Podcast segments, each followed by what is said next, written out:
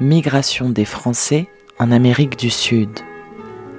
Première partie Pigway. Cante custerun, cante custerun, cante custerun, luzes globs. Canterun, canterun, canterun, nos, canterun, canterun, canterun, nos, sin sous, custerun, sin sous, custerun, sin sous, custerun, luzes globs. Canterun, canterun, canterun, nos, canterun, canterun, canterun, nos, faz jo flico flaco, faz jo flico flaco, faz jo flico flaco, e luzes globs. Canterun, canterun, canterun, nos, canterun, canterun, canterun, nos, sin sos, de tazos, sin sos, de tazos, sin sos. Convergence, Concours de circonstances, hasard, rappel des faits. colonie espagnole, l'Argentine a déclaré son indépendance en 1816, après une insurrection sanglante contre la métropole, l'Espagne. D'abord dénommée Provinces unies de l'Amérique du Sud, la République prit les noms de Confédération argentine et ensuite République argentine. Par sa constitution, les trois dénominations peuvent être utilisées, mais la plus courante reste République argentine. Après l'indépendance, les provinces du littoral de Rio de la Plata, soit Buenos Aires, la capitale du pays, Santa Fe, Entre Rios et Corrientes, se développèrent et se peuplèrent, alors que le sud s'y constituait dans une zone floue, allant vers la Patagonie, où la menace chilienne planait constamment. De plus, les Portugais habitant le Brésil, dont l'indépendance du Portugal fut promulguée en 1822, presque dix ans après l'indépendance de l'Argentine, et les Brésiliens représentaient également un danger d'occupation depuis fort longtemps. Compliquant le contexte déjà complexe, d'autres Européens, attirés par le rêve d'Eldorado d'outre-mer, débarquaient, armes et bagages bien en main, prêts à tout pour s'y installer. Et les autochtones Les autochtones dénommés Indiens ou Amérindiens se battaient férocement pour garder leurs terres et leurs droits. Mais les règles étaient claires à leur égard. Ils se rendaient docilement à l'hégémonie des Blancs argentins ou espagnols ou autres, ou ils mouraient. Farouches et indociles, prisant leur liberté, les Indiens furent victimes d'un génocide sans merci dans la dite guerre aux campagnes du désert. C'est donc dans ce tableau complexe que les administrateurs de l'Argentine ont lancé une campagne de migration sélective. Oui, la situation s'aggrava à tel point que la Constitution argentine intégra en 1853 une loi incitant à l'immigration. Apparemment, ce ne fut pas suffisant, car 20 ans plus tard, en 1876, la ley de l'immigration et colonisation va s'ajouter à la Constitution, facilitant et encourageant l'immigration. Le but Implanter des familles européennes qui remplissaient des critères bien délimités, capables de peupler et développer les immenses déserts, toutefois habités par les Amérindiens. À la même époque, de l'autre côté de l'océan. De l'autre côté de l'océan, en France, la crise du phylloxéra anéantit les vignerons, par la plupart des petits producteurs sans moyen de lutte contre ces fléaux. Mais plus grave encore, la révolution industrielle et la mécanisation produisaient des chômeurs en ville et en conséquence la surpopulation des zones agricoles.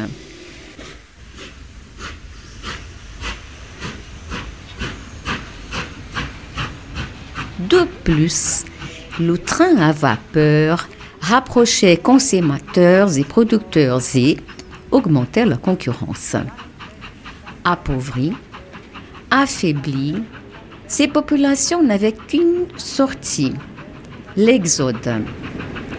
L'appel de l'étranger n'y tombait pas dans les oreilles des sourds. J'ai ouï dire qu'à cette époque, des personnes isolées ou des familles entières s'y postaient dans la gare de train la plus proche de chez eux et prenaient le premier train allant en direction d'une grande ville française, quelle qu'elle fût. La plupart du temps, c'était Paris.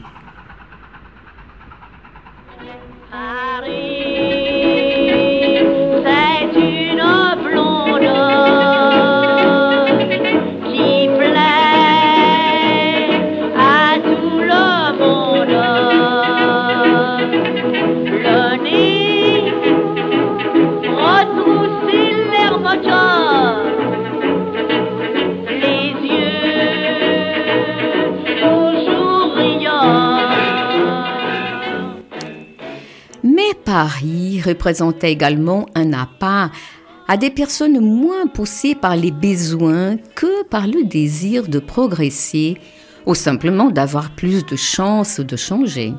Ce fut le cas de Clément Cabanette.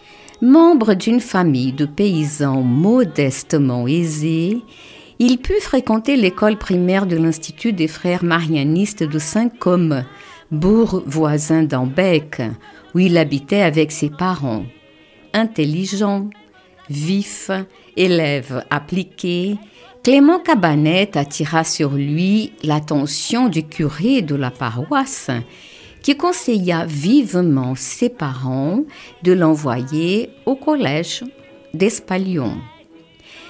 Le père Cabanet ne mesurait pas ses efforts pour assurer les études élémentaires de ses onze enfants mais la poursuite des études à Espalion était bien au-dessus de ses moyens. Aussi, le supérieur de l'école de Saint-Côme, tenu par des prêtres diocésains, proposa de prendre à son compte une partie des frais d'internat.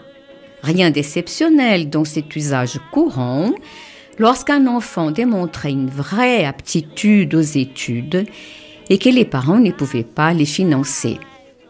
Clément Cabanette partit à Espalion, où il fréquentait le collège. Puis, encouragé par ce supérieur et sans moyen de poursuivre des études universitaires, il s'inscrit au grand séminaire de Rodez, où il resta un seul semestre. Religieux ou militaire? Il opta pour la deuxième possibilité et intégra les 46e régiment d'infanterie stationné à Rodez. Son intelligence et sa détermination lui permettaient de monter un grade. Il quitta l'armée après cinq ans de service avec le grade de sous-lieutenant de réserve. Retournant à Espalion, à l'orée de ses 26 ans, Clément Cabanette exerça comme clerc d'un avoué sans y rester plus de six mois, cédant lui aussi à l'appel de Paris, la capitale. Elle a perfectionné la façon de donner. Ça, c'est Paris. Ça, c'est Paris. Paris.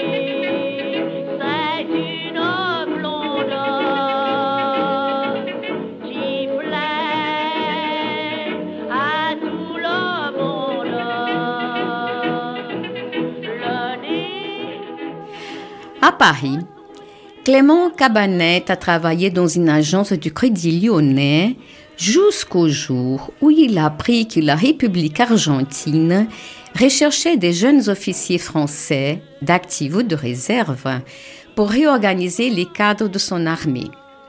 C'est ainsi qu'en novembre de l'année 1879, à l'âge de 28 ans, Clément Cabanette quitta son Aveyron natal pour s'installer en Argentine. Le destin prévu n'est pas toujours au rendez-vous. Arrivant à Buenos Aires, Clément Cabanette trouva une Argentine bouleversée par les décès de son président. Une révolution éclata, provoquée par les intérêts des pouvoirs des dirigeants de la capitale et provinciaux. Clément Cabanette s'engagea malheureusement du côté des perdants. Fini le conflit, il renonça à son idée première de participer à la création d'une école militaire en Argentine, mais il ne chôma pas longtemps. À Paris, sa curiosité naturelle l'avait poussé à s'intéresser à la nouvelle technique de communication, l'invention du Graham Bell. Le téléphone. Oui, le téléphone. Homme de réseau, c'est le cas de le dire. Clément Cabanet entra en contact avec la société du pain téléphone de Léon Loch et obtint du président de la municipalité de Buenos Aires le droit d'installer une ligne expérimentale suivie d'une deuxième. Son succès lui valut la nomination de directeur de la dite société et l'attribution du titre de fondateur du télécommunications en Argentine.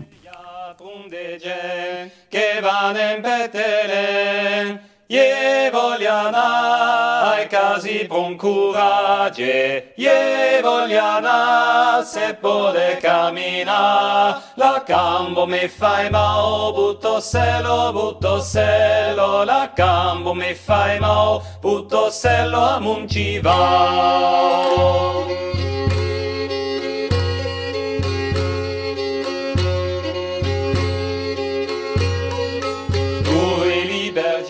Esprit inquiet et insatisfait, Clément Cabanet activa ses réseaux, multiplia ses contacts et saisissant les dispositions du pays à l'immigration, dessina peu à peu un projet de création d'une colonie agricole, sans toutefois abandonner ses fonctions de directeur à l'Union téléphonique. Nombreux furent les déboires de ces années de recherche, d'alliances échouées, de promesses de politique non maintenues, d'espoirs écrasés. Mais la ténacité et la persévérance d'un homme décidé firent de lui un vainqueur.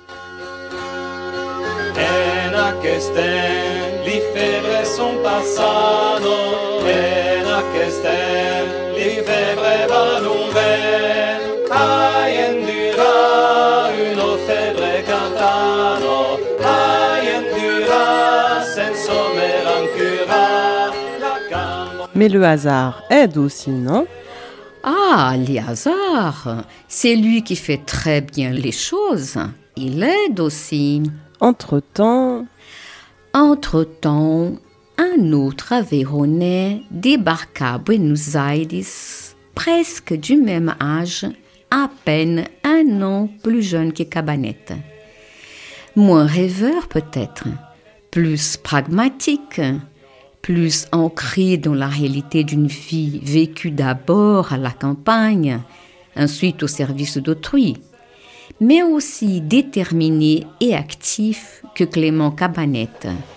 Et détail plus qu'important, qui n'en est pas un d'ailleurs, d'une honnêteté et d'une fidélité irréprochables et le hasard réunit à Buenos Aires le 1er juin 1882 deux hommes remarquables. Clément Cabanette et François Issali. Monsieur Monsieur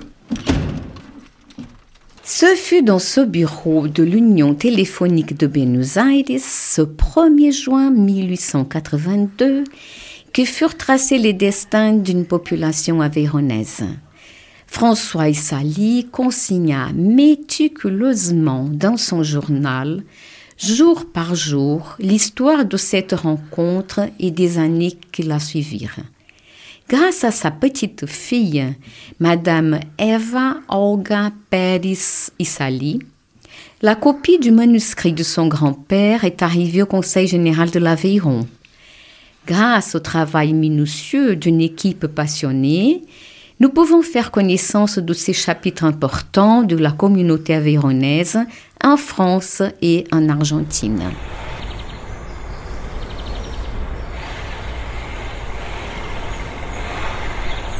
De l'Aveyron à l'Argentine, itinéraire d'un pionnier. Chronique de la fondation de la colonie française avéronaise de Pigoué. D'après le manuscrit de François Issali, 1924, adaptation de Nadine Coste, avec la collaboration de Louis Coste et Eduardo Varni, et transcription scientifique d'Alain Venturini, directeur des archives départementales de l'Aveyron, Conseil général. Est paru en 2014 portant des précisions et compléments importants aux œuvres parues auparavant.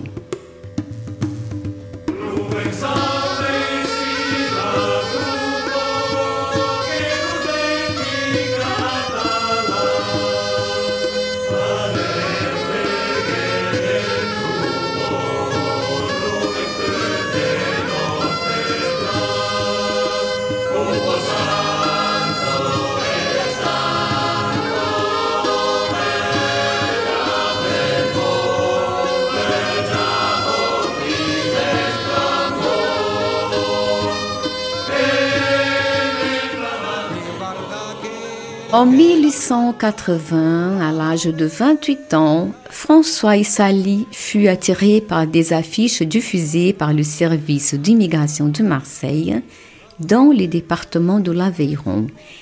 Ces affiches portaient des informations sur les démarches d'émigration à l'étranger, les différents salaires des ouvriers selon les métiers. Ils s'adressaient également aux familles d'agriculteurs candidat à la colonisation de terres en Argentine. Résigné à partir, dit-il, il embarqua dans le vapeur les Poitou, que le débarqua à Buenos Aires après une escale à Rio de Janeiro et Montevideo. Issali trouve Buenos Aires dans une cinglante révolution, même contexte vécu par Clément Cabanette. Son travail pendant 15 jours ses moyens arrivaient à bout quand il rencontra un pays, expression utilisée pour caractériser l'origine commune, l'élément d'identification que soudaient tous les émigrés de l'Aveyron. Par ce pays, il s'y présenta à une scierie où il fut embauché à la scie circulaire, métier qu'il avait fait avant de partir de France. Son idée était cependant de partir à la connaissance des terres inventées bonnes pour la colonisation. Il raconta.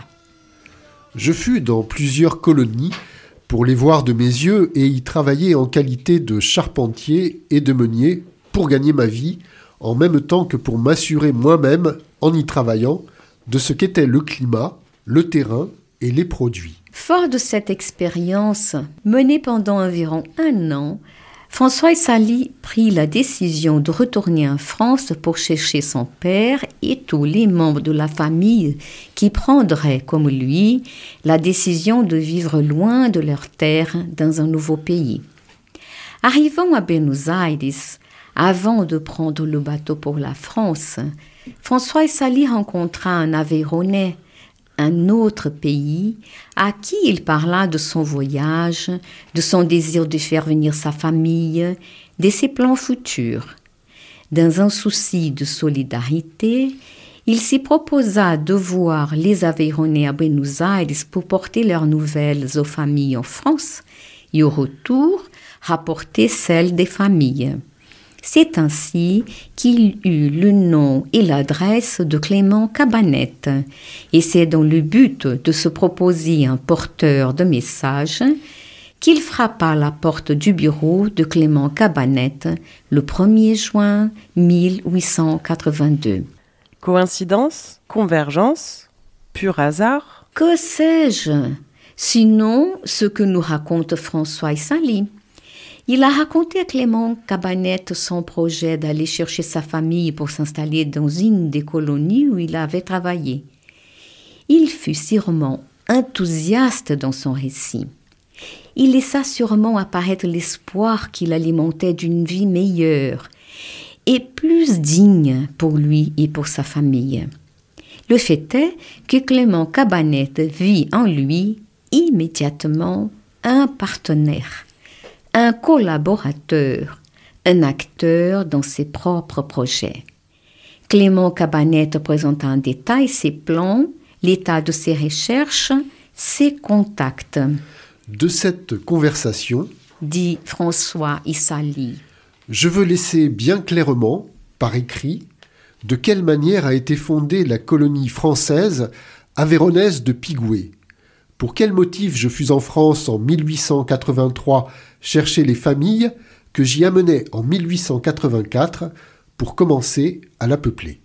Convaincu par Clément Cabanette, par son projet, par son rêve, François Sali accepta de retarder son retour en France le temps nécessaire pour consolider le plan d'action et confirmer les promesses dont dépendait la réalisation du projet. Conquis, François Sali devint les partenaires, le collaborateur, l'ami dont Clément Cabanette avait besoin pour voir sa colonie sortir du désert. Deux pionniers deux fondateurs, dont les Aveyronais d'Argentine gardent les noms jusqu'aujourd'hui. Clément Cabanette fit engager François Sali comme charpentier à la société Pantéléphone. Et les soirs, dit-il. Après les heures de travail et les jours de repos, lorsque M. Cabanette était libre, il m'informait et me faisait venir à son bureau pour y converser au sujet de son projet et pour établir définitivement les bases des contrats à présenter ensuite aux familles, lorsque le terrain qu'il avait sollicité lui serait accordé. Un travail de titan, une persévérance sans limite et surtout une certitude d'arriver au bout de leurs intentions, car dorénavant ils étaient deux. Presque un an se passa, temps long d'attente, mais permettant de peaufiner les détails, de préciser les conditions, d'ajouter des informations. Finalement, en mai 1883, Monsieur le gouverneur de la province de Buenos Aires confirma à Clément Cabanette qu'il pouvait compter sur la concession du terrain qu'il avait sollicité elle lui serait accordée dans un délai d'un mois ou deux maximum, à partir duquel Clément Cabanette pourrait coloniser ces terres à sa volonté. Je vogliana ai casi bon courage. Je vogliana se pode cammina La cambo mi fai mau butto selo butto selo. La cambo mi fai mau butto selo a munci va. Suite à cet entretien, Clément Cabanet instruit François et Sali des démarches à suivre dans la diffusion de son projet en Aveyron et dans l'accompagnement des familles recrutées jusqu'à la colonie. Maintenant, mon cher et brave Issali, je vous ai mis au courant et bien ouvertement de ce que je me propose de faire ici dans ce nouveau et fertile pays pour y créer un brillant avenir pour les compatriotes de notre cher pays natal qui, à mon appel, voudront en profiter.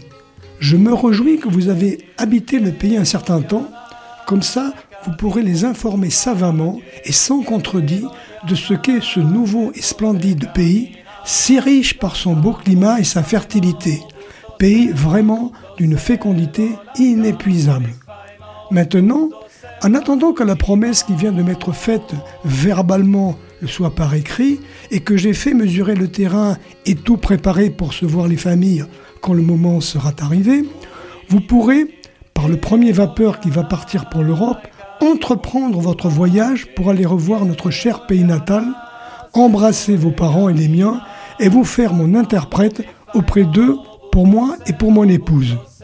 Je vais leur écrire pour leur annoncer votre arrivée, leur parler de mon projet, et vous leur confirmerez le fait personnellement par votre témoignage. Après avoir repassé en revue pas à pas le processus de mise en œuvre du projet de colonisation avéronaise en Argentine, les deux amis se saluèrent et François Salis se pressa d'aller acheter son billet pour son retour en France.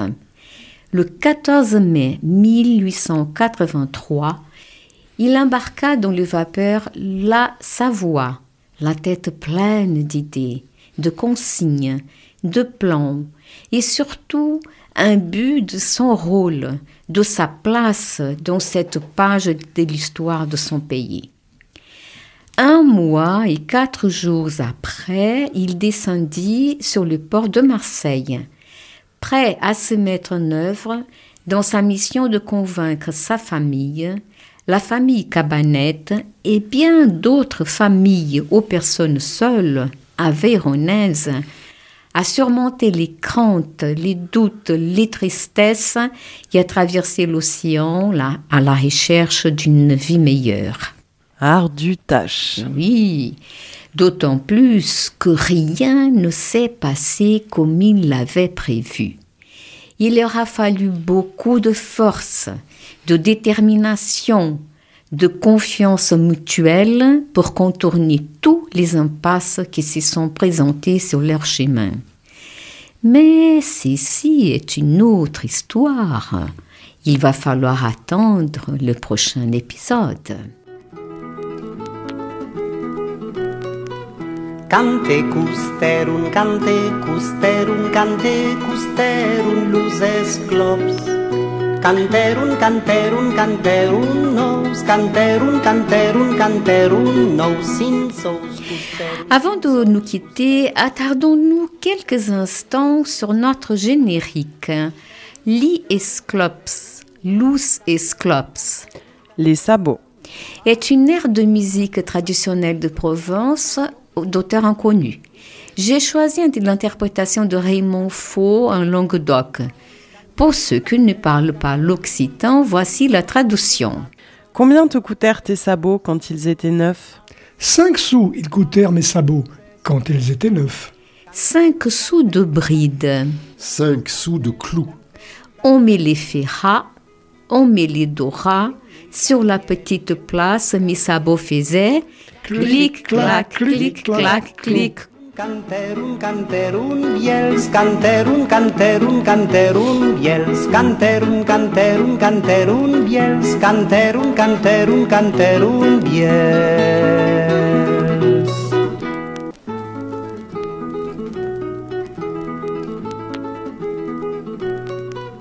Cante custerum, cante custerum, cante custerum, luces glops.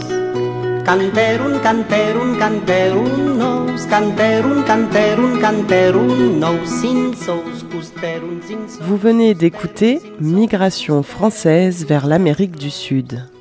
Première partie, Pigoué, l'histoire des Aveyronais devenus gauches.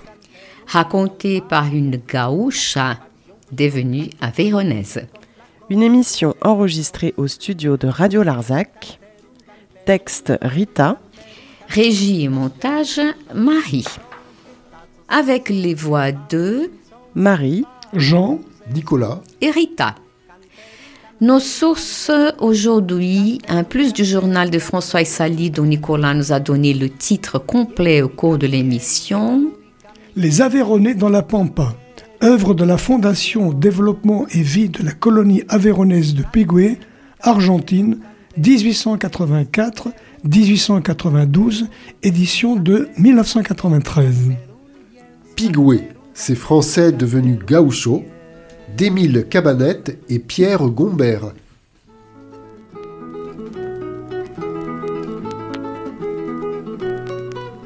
Cante custerum, cante custerum, cante custerum, luzes clops. Canterun, canterun, canterun nous, canterun, canterun, canterun nous, sin sous, custerun, sin sous, custerun, sin sous, custerun, luzes clops. Canterum, canterum, canterum, nos, canterum, canterum, canterum, nos, faz, eu fico flaco, faz, eu fico flaco, faz, eu fico flaco.